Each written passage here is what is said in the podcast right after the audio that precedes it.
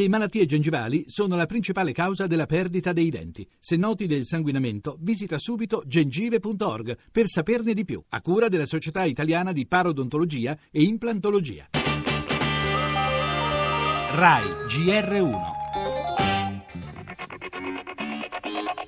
Sono Davide, ho 19 anni e venerdì scorso sono stato aggredito da un gruppo di bastardi omofobi.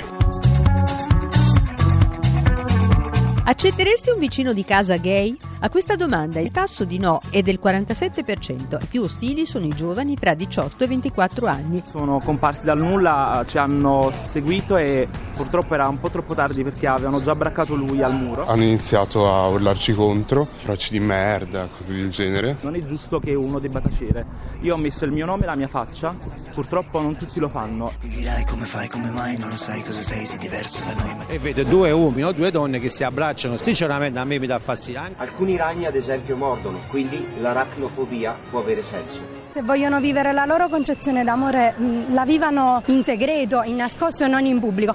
Un ladro può impossessarsi di qualcosa di nostro, quindi la cleptofobia può avere un senso. È una, un po' una devianza, diciamo, l'omosessualità. Sono problemi, sono problemi psichici, secondo me. Ho una notizia per voi.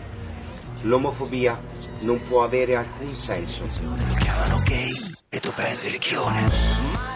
Il 17 maggio del 1990 l'Organizzazione Mondiale della Sanità cancellava l'omosessualità dall'elenco delle malattie riconosciute. Evidentemente nel corso degli anni non tutti hanno afferrato il concetto e lo confermano le diverse testimonianze che abbiamo messo in fila. E così questa stessa data è stata scelta dal Parlamento europeo che ha istituito la giornata internazionale contro l'omofobia.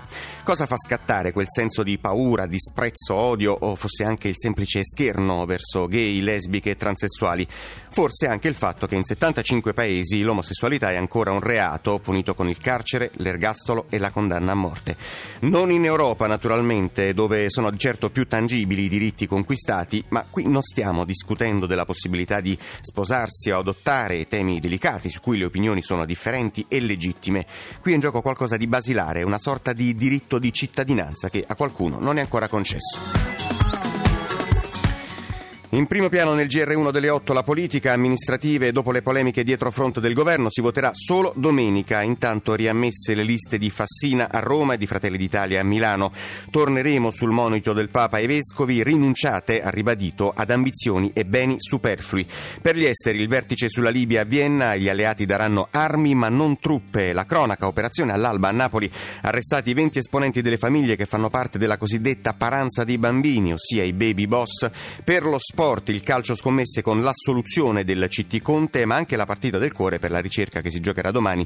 La nazionale italiana cantanti affronterà gli attori di Cinema Stars.